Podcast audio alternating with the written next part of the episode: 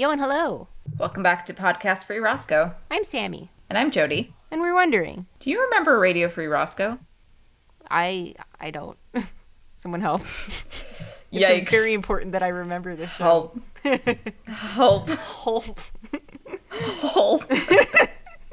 I better go back and listen to this whole podcast. Okay, yeah. No, we've officially rebranded to a re listen podcast of our own show. Yes. Listen along with us as we sit in silence and then make the same comments that we did before because we have the same brains but can't remember that we actually said the thing in the first place. Oh, Jesus. So this week we were looking at season two, episode six, Lie versus Lie. Initially aired September 24th, 2004, written by Jeff Biederman and directed by Eleanor Lindo. The the only like comments that I'll really make about Eleanor Lindo is that her top known for credit on IMDb is for a movie called Touching Wild Horses which uh, she's a it delightful has a delightful poster in which you've got like a, a horse, but like within the body of the horse, there's like some superimposed human faces, and No. it's uh, it's a delight. It's a delight to look at. Um, coincidentally, she's also directed 14 episodes of Heartland, so uh, Oh, got a bit of a horse theme, but the ultimate horse girl. but I, I will say she she really hits like the perfect trifecta of like this this niche of Canadian media. She's got directing credits for Heartland, Degrassi, and Murdoch Mysteries. Oh, So hell yeah. The Father, the Son, and the Holy she's Ghost. fully earned her citizenship. Yep. And I think it's just our crew this week. No, no guest stars. It's it's just the the gang. I think we get some Ed and Ted in this one though. Yay. In a world barren of excitement, one concert event reigns supreme. Four young friends unite with one common goal flaming lips tickets. Okay, so we're in the station, and it seems that we're we're very quickly introduced to like the the kind of big plot of this episode, which is that the Flaming Lips are in town, and the the crew is, especially Lily, desperate to get tickets for this show. So they're advertising about it on RFR, and they're like, if anybody has tickets and they want to call in and give me tickets, ticket tickets. Give me tickets. So um, they they get a call and they very excitedly answer, "It's Ed and Ted." Ed and Ted having a, a typical Ed and Ted hijinks. yeah, they they don't have tickets, but they have a, a bunch of dogs. They're just at a dog show and they're like, yeah, we're at a dog show. It's really cool. Can we talk about it? And they're like, no.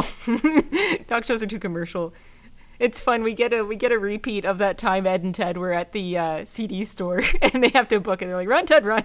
We get that happen Run. Ted, we, this happens again, except like the dogs get out and immediately start attacking Ed and Ted. And so you had another good run Ted, run. Hey, hey, who let the dogs out? Yeah, Pudo, Pudo, Pudo, Pudo, Pudo, Pudo. Ah, run, Ted, run! it's uh it's very good, but um Lily kind of, you know, while she's doing this pitch says that she'd be eternally grateful to whoever is able to get her uh, Flaming Lips tickets. And Ray immediately is like, "Eternally grateful, huh?" Well, I gotta, I gotta go do a, a secret, uh, private thing that you can't know about.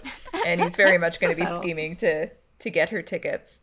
Um, but then school the next day, Lily is rifling through her bag, and Ray and Travis are joking around, being like, "What are you looking for? You need pencils? What do you need?" And Lily's like, Guys, I'm not in the laughing mood. And when did this become an all boys school? Ow! Ooh, do I know that look? Hmm. if they wanted truth in advertising, they would show that look and not some girl pole vaulting. Thank you. You are the best. It's one of those things where I mean, it's a subtle moment in the show, but it turns out she just needed a tampon, and Parker gives her a tampon, and it's like, you know, you just you don't see that. Yeah. I don't think you, I don't think you physically see tampons in a lot of media. Yeah, like it was actually kind of a really cool moment because it's just like it's just a thing. It's like yes, this is a thing that happens. There you go. This is what you need, and Lily's like, "Thank you so much," and, and sh- that's just it. That's like basically the the whole exchange is just Yeah. like establishing Lily's got a, a female friend now, and it's Parker, and it's We got Parker! And, yeah, but it was just like this little bit of like you never see that. you, I, you you never like just just saw like those little moments in media. So it's a very good moment. Yes, menstruation representation.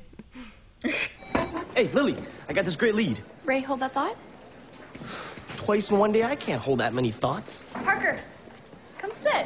We get Lily and Ray sitting in the cafeteria, and Ray is like trying to start a conversation with Lily, probably regarding the tickets, and is, you know, just trying to grab her attention. But Lily sees Parker and like invites her over, and, you know, kind of keeps interrupting Ray and is like, hey, look at this thing that Parker Parker also does like a, a Wilder impression. And Parker also likes all these things and and we kind of quickly get this like Parker's in competition with Ray Yeah. because like she's into the same things as Ray. So like Ray's kind of like starting to feel replaced in in this whole dynamic. And Lily's like very quick to just kind of like abandon him at lunch. Yeah. Like Parker comes to like sit with them for a second, and then Parker's like, "Hey, do you want to just like aimlessly wander the halls?" And Lily's like, "Yeah, that sounds great." and they just kind of like leave Ray, and Ray. it sucks. Aimless and wandering. I like that. Later, Ray. And so they're walking through the hall and they decide to do truth or dare. And so Lily takes dare, and Parker's dare is to kiss the next guy you see. Don't do that. Yeah, just don't do that. And Lily says, sure, but you do too. And they're like, okay. And of course, it turns out to be Ed and Ted. Ted's still rocking the dark Oracle style, foofed out goth hair that is the source of all his power.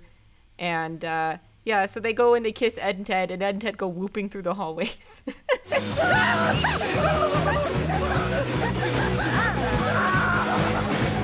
Lily and Parker are talking, and Parker's like, I need to ask you something. And Lily's like, What? And Parker's like, Do you think I'm weird? and it just makes me think of how, like, Audrey and all our mean friends were, like, laughing at Parker. And, you know, you get a sense that Parker's been kind of a loner because she's just kind of Yeah. out there.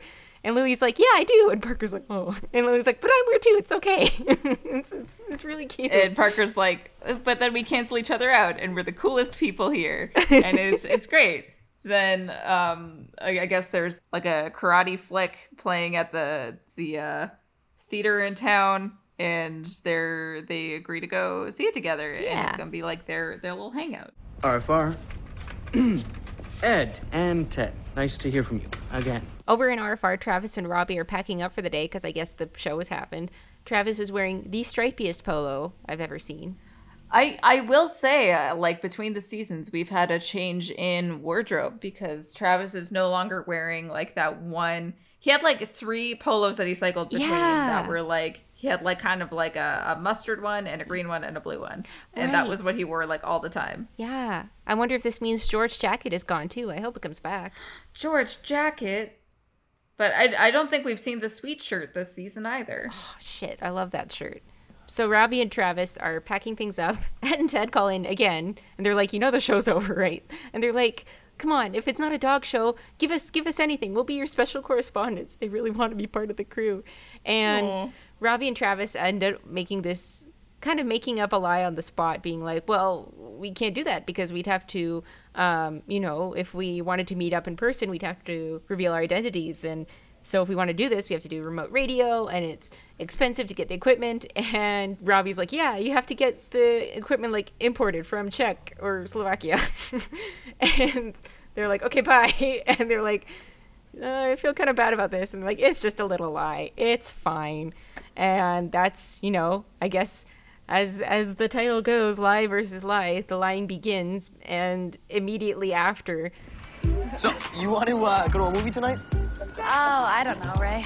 Lily's walking her bike along, and Ray's like, You know what? I miss you. We haven't been clicking lately. Do you want to go see a movie? There's this awesome karate flick playing. And Lily's kind of like, uh, No, sorry, Ray. I have to go study. And so now she's lying to Ray. Yeah, but it's also like I don't think she had like gotten the impression yet that she's hanging out with Parker so much more. Like I don't think she realizes that she's giving off this vibe of like she's really ditching Ray. So Yeah. like I I wonder why she didn't just tell Ray that she was already going with Parker because that seems like a normal thing for her to do. Yeah. I, yeah, I don't, I don't entirely get it. No, the movie was definitely kicking. How would you know? Your eyes were shut during every fight scene. So Parker comes flying into the hallway doing like a flying kick. And she and Lily are having a blast, kind of talking about the movie. But then Ray comes up, and Lily quickly, kind of non-verbally, communicates to Parker that she has to cover up the fact that they that they went to the movie. We're just reenacting a scene from My favorite educational film, Billy and the Bully. A hug goes further than a punch. Lily immediately guides Parker away, leaving Ray looks so lost. He's just standing in the hallway being like, oh. and Lily explains that, you know, she's just lying for some reason. Parker's like, okay. and then we go to Robbie and Travis, and Robbie's like, Travis, we have a problem. And Travis is like, I know. Sun's used up almost half of its hydrogen fuel, which means there's only about 4.5 billion years before all life is obliterated on this planet as we know it. Nope. Even worse. it's such a good, like, I feel like I've been jonesing for a really solid Travisism. And that was it. Yes. it's it's just a very good unprompted bit that you can tell he's saying 100% genuinely. Yes. Like it's not like he's like pulling a bit. Yeah, no, like that's just like the answer he has prepared. He's just been mulling over the heat death of the universe. yes. Uh, but the problem turns out that to be that Ed and Ted have created a, an elaborate remote radio thing, and they use it to hack a Cougar radio, and they're super stoked. But of course, they immediately get Waller on their tail, and so Robbie and Travis have to figure out what they're gonna do about this. I guess. Oh, Principal Waller. Hi. Run, Ted, run. Meanwhile, in the cafeteria, Lily is now actually studying. and Ray comes up to talk to her, and Lily's like, Ray, leave me alone. And Ray's like, I just thought you might like to know. I'm trying to get us Flaming lips tickets. Flaming Lips tickets. Flaming Lips tickets. Flaming Lips tickets. a tip of the hat to you. Flaming, a flaming lips tickets. Yes. A flaming licks tippets. Yes, this is Elocution School 101. Um, but he's trying to get the tickets. Electrocution. yes. Either one, it's fine. Ray mentions he's trying to get the tickets for them, and Lily's like, "Oh, that's so sweet." And then Parker comes up and talks to Lily, and it's like, "Hey, are we still on for later?" And Lily's like, "Yeah." And Ray's like, "Hey guys, what are we doing?" And they're like, "No, Ray's just girl stuff." And Ray's like, sad. Parker's like, "Cool beans, my guy," and she leaves, and Ray's like, "Yeah, cool beans, all right." And meanwhile, Ed and Ted scamper through the, through the hallway, still being pursued by an unseen Principal Waller. run, Ted, run. Run, Ted, run! Today in CanCon Commercial Break, we're talking about Animorphs.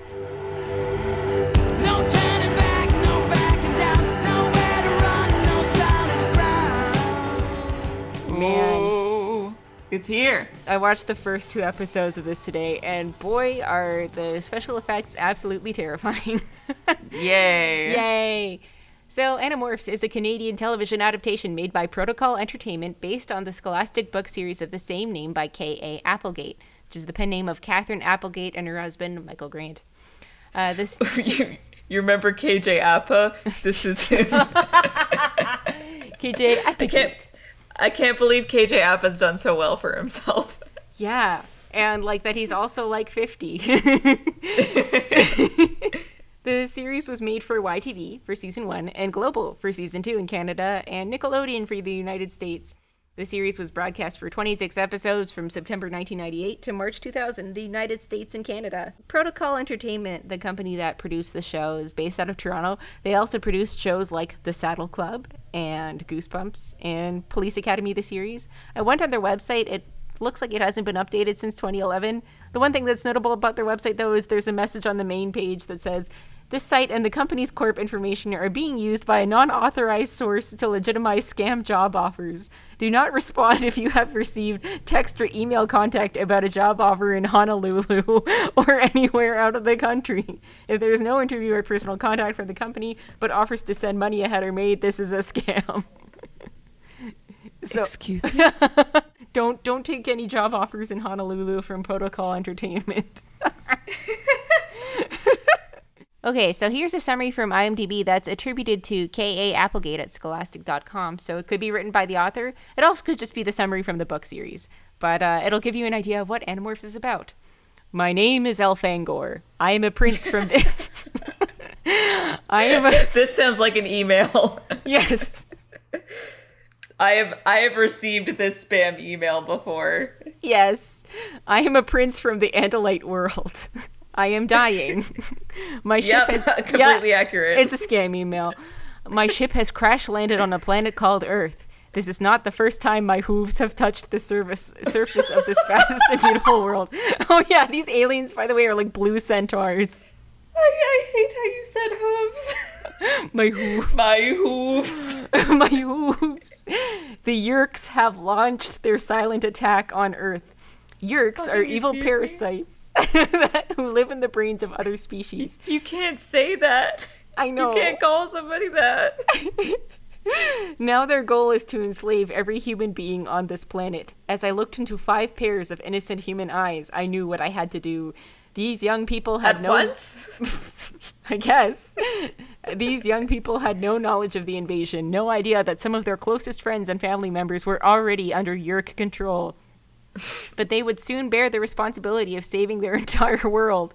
I gave them the power to morph, Andalite technology no other species has ever possessed. Now these humans will be able to use the energy and instincts of any living creature to resist the Yeerks. They can become any animal they touch. Many Andalites have called me a hero, yet there are things no one knows about me, secrets the five humans will uncover when the time is right.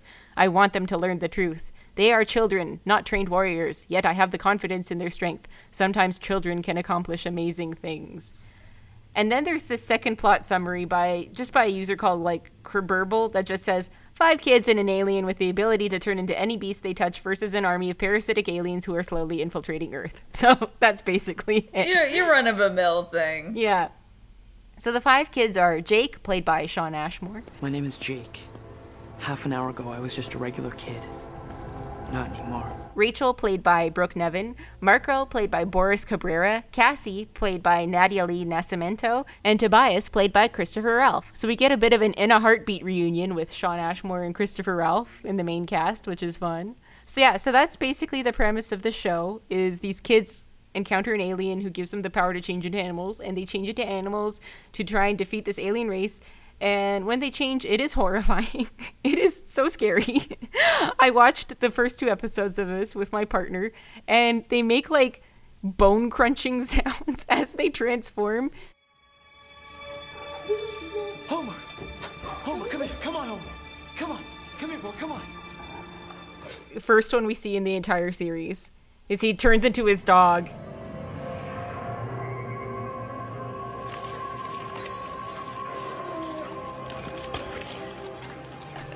I feel like the hand is the worst part. That was awful. the hand is absolutely the worst part. Oh god. You you oh, remember how like the books you get like the keyframes of the the animation? Like you Yeah. get like the little like in between. You don't want to see the motion that happens between those. You don't want it. It's a wild show. Um, one of my favorite things I discovered researching this show is normally I don't see a whole lot, especially for these series, on the IMDb trivia page. But there's a lot on the IMDb trivia page for Animorphs.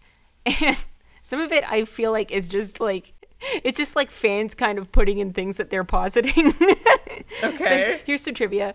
Um, unlike in the book series, where any normal clothing the Animorphs wore during morph was either destroyed or left behind, the TV series showed the Animorphs capable of morphing their clothing whenever they transformed. No explanation was given for this beyond simple dramatic license. Or this fun trivia bit the show was filmed in Canada, but never aired there because they didn't have Nickelodeon at the time. Canadian actor Shawn Ashmore didn't realize the show actually had an audience until he went to the United States and was recognized by fans. I like how it's like they don't have Nickelodeon, so they don't have TV in Canada. We don't have TV here. don't have TV. We just make it for fun. Um, this was the wildest fact, though. There was some controversy during the airing of season one's The Message when Animorphs were still in regular syndication. This was due to a scene in which the group of characters pick up a live swallowtail butterfly and touch it to acquire its DNA. During the scene, the butterfly's wings were touched, with injures but- which injures butterflies and moths because it brushes away the dust-like scales on their wings, interfering with their ability to fly. Some viewers were concerned about animal cruelty. However, it was never formally explained whether or not the real butterfly from the scene was actually injured or not. Oh. what? Wow. Also, I think this was my favorite thing from the goofs section. Um, it's listed as a factual error. Throughout the series, it's clear that the actors actor- and actresses portraying teenagers are actually in their 20s. This is done as to not interfere with the schooling of real teenagers and to give the general viewing audience, who are teenagers themselves, someone they can look up to. What a goof. yeah, I like that this goof was clearly just somebody like writing their point of view on hiring older actors. and this is why they do it. Yes. And, oh, whoops! You you got you made a mistake. You didn't hire a teenager. so this this show um it's it's got kind of like kind of a tepid reception it's got like around a six on imdb but a lot of the fans of the books hated the show um yeah. yeah i've, I've got some i've got some fun reviews here this review is from july 1999 by user yrkh8er9 the review is titled either great or the worst screw up since power rangers Animorphs could have been a lot better. I have to say, they disappointed a whole lot of people since the books sold pretty good. But as of now, the books are getting bad too. I suspect that KA is using ghostwriters. The show could use better effects and younger actors. Personally, I only watch it because I like Brooke Nevin. On the flip side, here's somebody who said, I loved it. It's from a, this is an August 1999 review. I've always had a curiosity in Animorphs, but I always thought they were stupid and babyish and stuff like that. But when I heard that there was going to be a show, my curiosity got the best of me, and I started to watch. I loved it. Then it got me hooked on the books. I mean, I can understand how the avid reader of the books before the TV show was on could dislike it. It isn't what I would probably expect either, but I know quite a few people that got hooked on the book series by watching the show. So shouldn't the fans who- that hate the TV show appreciate that? I love all the characters, even if they are a little old, and the effects are just as good as you can expect a low budget TV show to be. And they aren't even that horrible. The only thing I dislike, the fact that the Raiders seem to put Marco and Rachel together. Not gonna happen. Please don't let it happen. Besides the fact that the wardrobe sucks, it's actually a pretty good show. People really shouldn't be so hard on the actors. And then this is my favorite review. Um, well, it could have been worse by Sister Shrew from August 2006. My first thought when I heard they were making a television series out of Animorphs, how the beep are they going to do that? And yes, they wrote beep with asterisks about around it. Well, apparently I'm a primordial gizmo challenge dinosaur. Nowadays, there's a wonderful shitload of what folks call special effects, or SPEF, if you will. Jody, have you ever heard special effects being shortened to SPEF? Like a S P E F. S P E F F.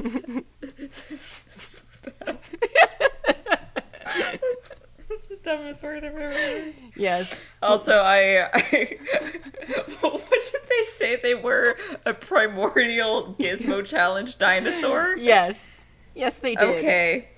All right. Who has an appreciation for SPEF, I guess. Um, Okay, that's that is my uh, changing my my bio on all of my social media right now. Yes.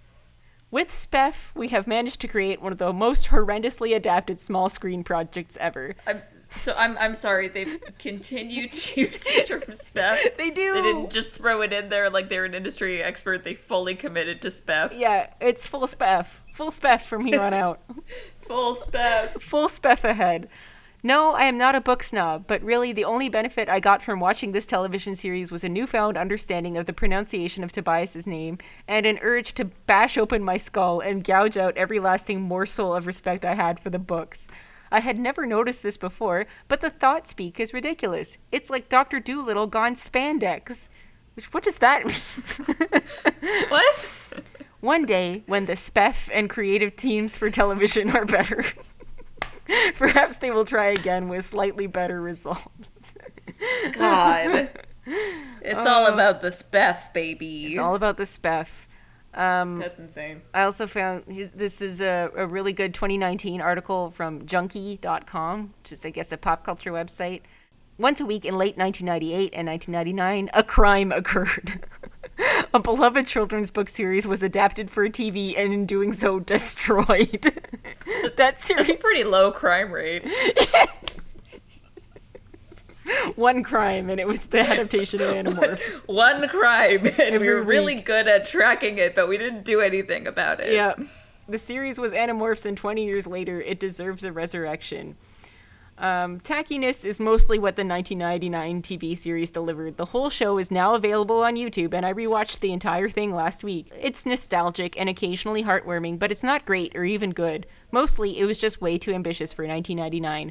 As the book's co authors Catherine Applegate and Michael Grant have pointed out, it attempted to combine the three most expensive things in Hollywood special effects, child actors, and live animals. They were 1990s special effects, too. The aliens were crude puppet heads on sticks, and most of the dramatic morphing had to happen off screen. As Grant. I'm sorry, that's That's Beth. Yes, right. There were 1990s Spef. As Michael Grant wrote in a 2016 Reddit AMA, oh, we hated the TV series. Hated it. we felt it insulted the hundreds of thousands of kids who read the books. Oh my so god. some people liked it. Like I think it's fun for the cheese factor, but yeah, the the fans of this hated it. In fact, there's a uh, change.org petition specifically for a Netflix produced Animorphs TV series. It got 242 supporters. um, I have to read the opening paragraph. Yo, dig it. So, if you grew up in the 90s, you remember a lot of great children's book series Goosebumps, Fear Street, the list goes on. Some of those series got TV shows, such as R.L. Stine's Goosebumps TV show that adapted some of his most famous children's books to equally freaky TV shows. But you know what the, was the real mind freak of children's fiction? The real sci fi bender? The mind melt that made people, kids, think? Animorphs. wow. Yeah. And then he goes on to this synopsis of like the first half of the first episode. And then he says, So you dig? You get this now? I just set up only half the first episode. This could be the first episode of a Netflix series that could easily span five seasons in a TV series and eight canon movies. I ask you, the reader of this post, to help make this possible. To present this petition to Netflix would be a great achievement. When we make Oh, this boy. possible, Animorphs can join other great Netflix original series such as Marvel's Luke Cage, Iron Fist, Jessica Jones, Daredevil, all of which I think are canceled, but uh, we can. all all the Marvel series, and I I mean I haven't seen it myself. I think Iron Fist is largely acknowledged as one of the worst Netflix original series ever produced. yes. Oh my god. And then yeah, so 242 signatures, so it didn't really make too many waves, but fans fans can uh, take wing because apparently just this year an Animorphs movie has been announced to be in development.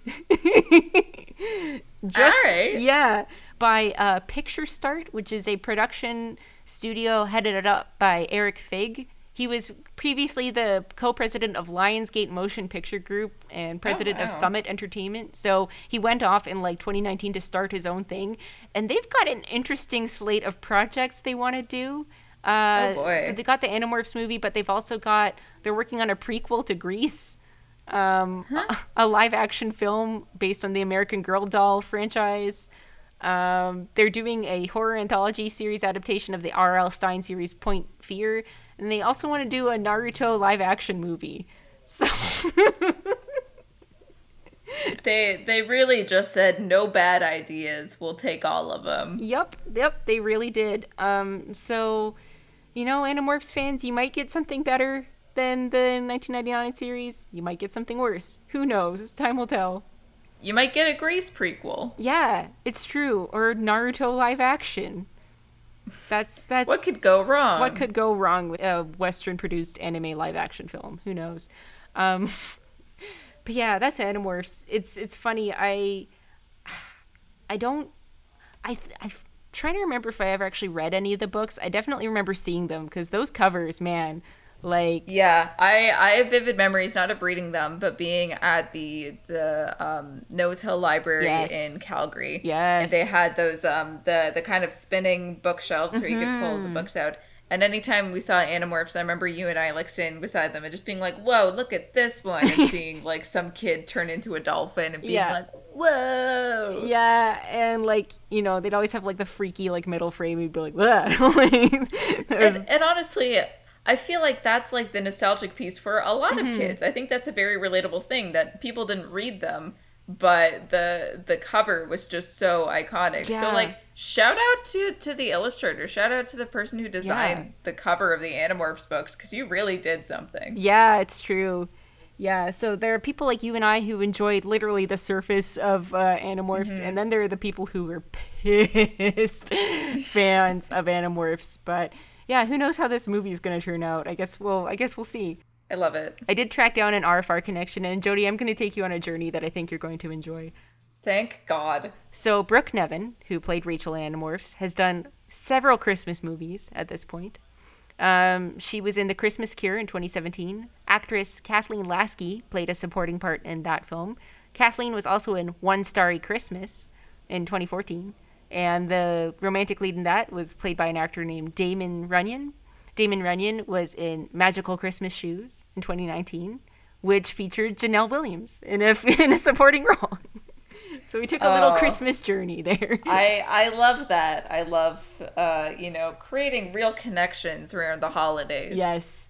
As as soon as I found out that Brooke Nevin was in like three or four Christmas movies, I'm like, I have to make this connection somehow be like shitty Christmas movies. And boy, was it possible because there are hundreds of them.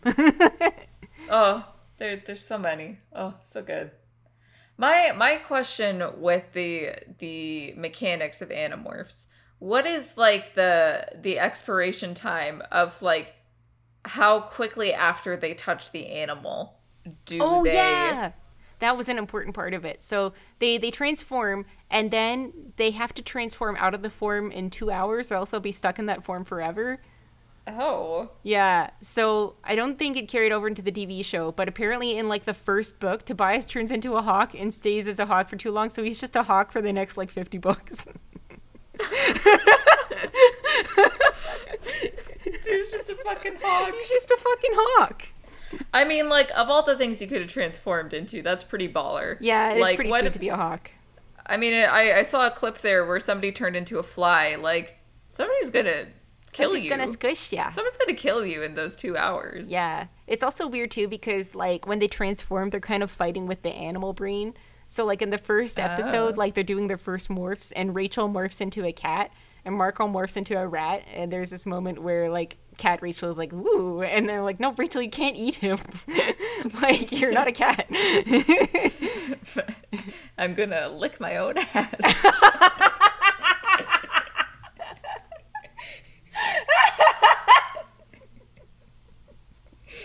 it's cat brain. it's cat brain where you lick your own ass. that's Animorphs, baby. That's Animorphs, baby. What? Ed and Ted at your service. We've mastered the technology necessary to do remote broadcasts. Now will you hire us? So we pop back into the station where Ed and Ted are relentless in their efforts to join RFR. They they tell Robbie and Travis that, "Hey, look it, we got a thing working now. Can we please do live? Like, can we We've, please do remote we've mastered the technology necessary to do the job. Yes, very, very Edian and Tedian. Robbie and Travis expand their lying a little further, saying, Well, that's great, guys, but the only event we need covered is the Flaming Lips concert. And they're like, Okay, we'll do that. And they're like, Nope, sorry, it's sold out. Bye. and then they're like, Yeah, this, is this is still better than, you know, telling the truth, right? And they're like, Yeah, yeah, it's totally fine. I had no idea so little money could buy so many secondhand clothes. Vintage, Lily. We call them vintage. So then we go over to uh, Lily and Parker in Lily's room, who've just gotten back from thrift shopping. Thrift They've done like hella thrift shopping. Um, and we get a great fashion montage of them trying on their clothes to uh, Riff Randells' Lethal Lip Gloss, which is just a, a delightful, delightful bop.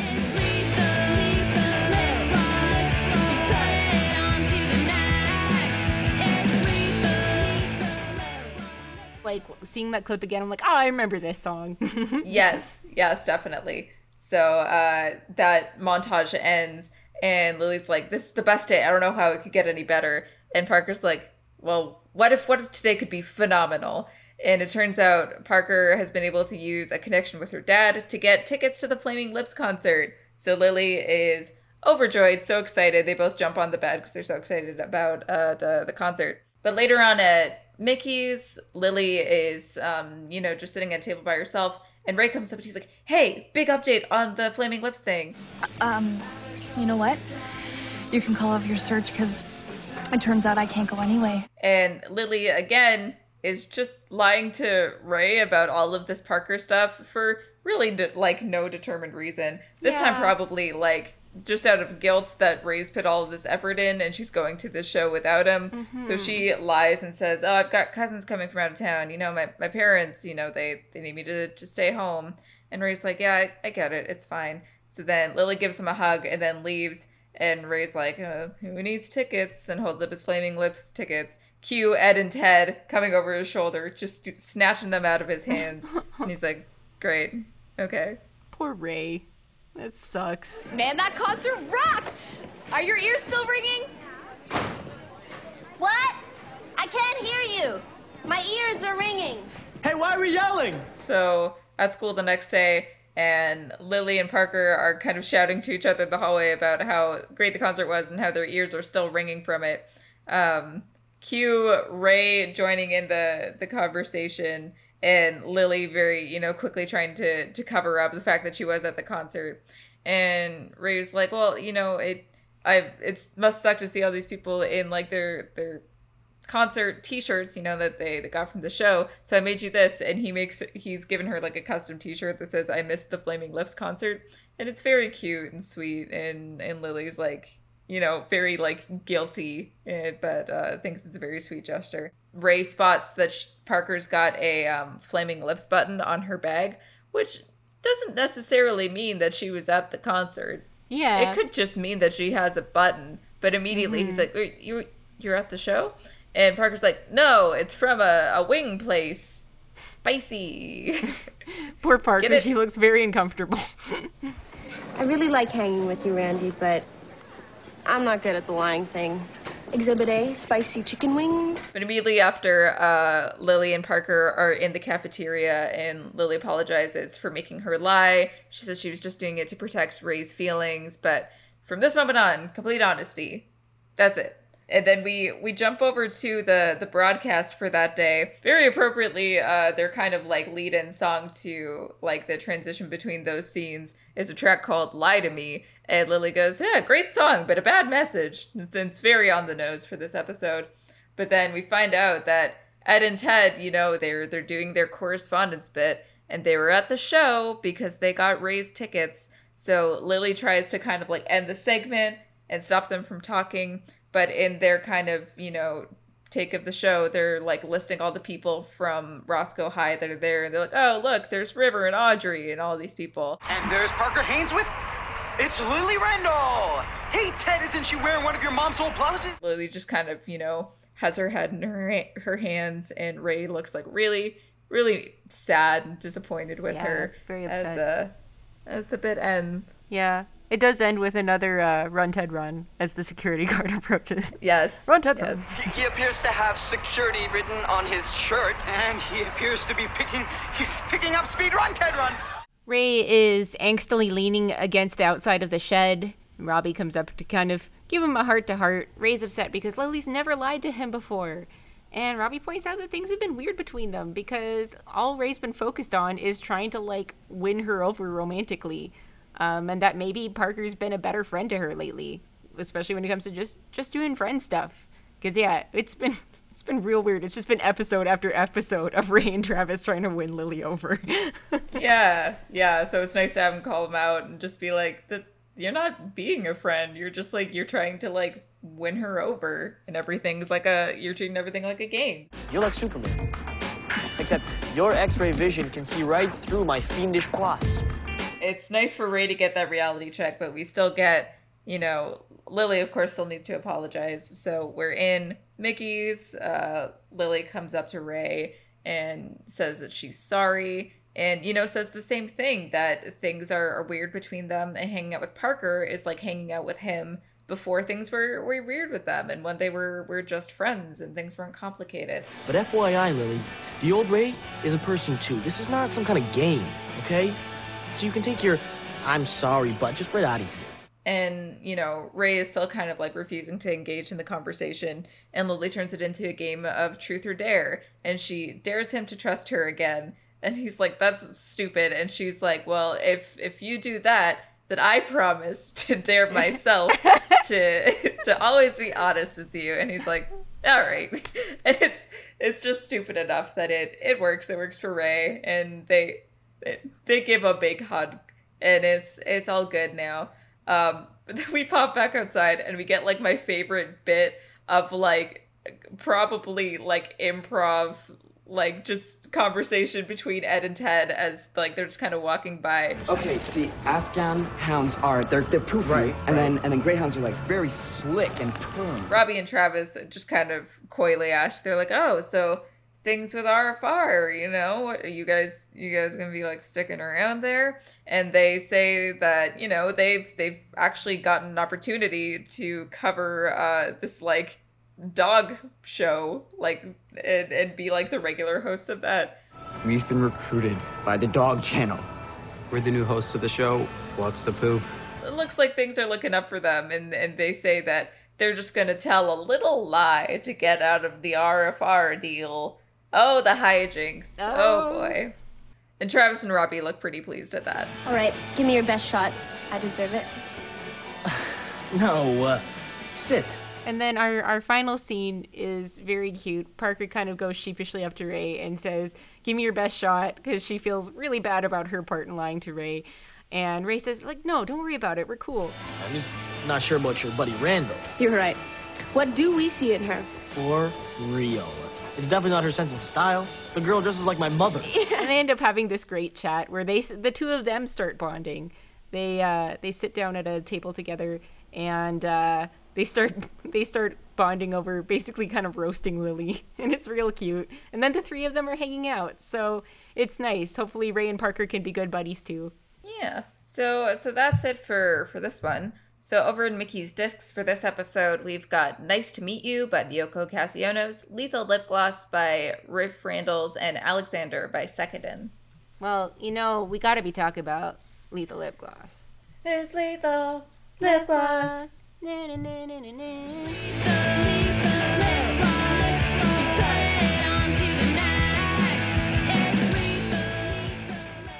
Um, I found this fun WordPress site called rockchicksrule.wordpress.com, and it has a fun article about the Riff Randells. Uh, the article is from 2013.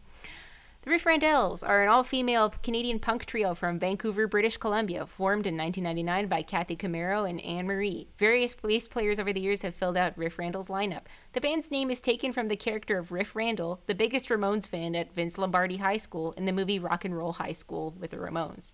And like Riff Randell, the character, Riff Randells the band love the Ramones, but they also cite Joan Jett, Nikki and the Corvettes, and the Bobbyteens as influences too. Riff Randells play infectious bubblegum punk, sugary but not too sweet, with lyrics about love, bad boys, and broken hearts. Um, they've only they've just got the one full length album called Double Cross, which came out in 2007. It's hard to suss out whether they're still active, but if you're feeling like some female fronted pop punk, you can definitely check out their album. That's on Spotify. They also have a music video for Lethal Lip Gloss up on YouTube, and uh, it's really cool. It's like this like old school sort of stop motion animated music video. All the comments in the video are like. RFR brought me here. I heard the song on Radio Free Roscoe. Thanks, Radio Free Roscoe. like, it's really cute. So, yeah, check out the video for Lethal Lip Gloss. And I don't know, play it the next time you're doing a fashion show with all your thrift store goodies.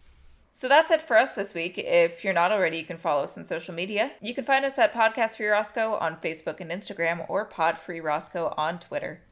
You can also send us an email at podcastfreeroscoe at gmail.com. Let us know what you think of our show, of the original RFR classic, any of our CanCon classics. And if you want, feel free to send us an audio clip. We'll get you on the show as one of our on air callers. Give us your voice and I'll steal it like a sea witch. So for now, this is Podcast Free Roscoe signing off.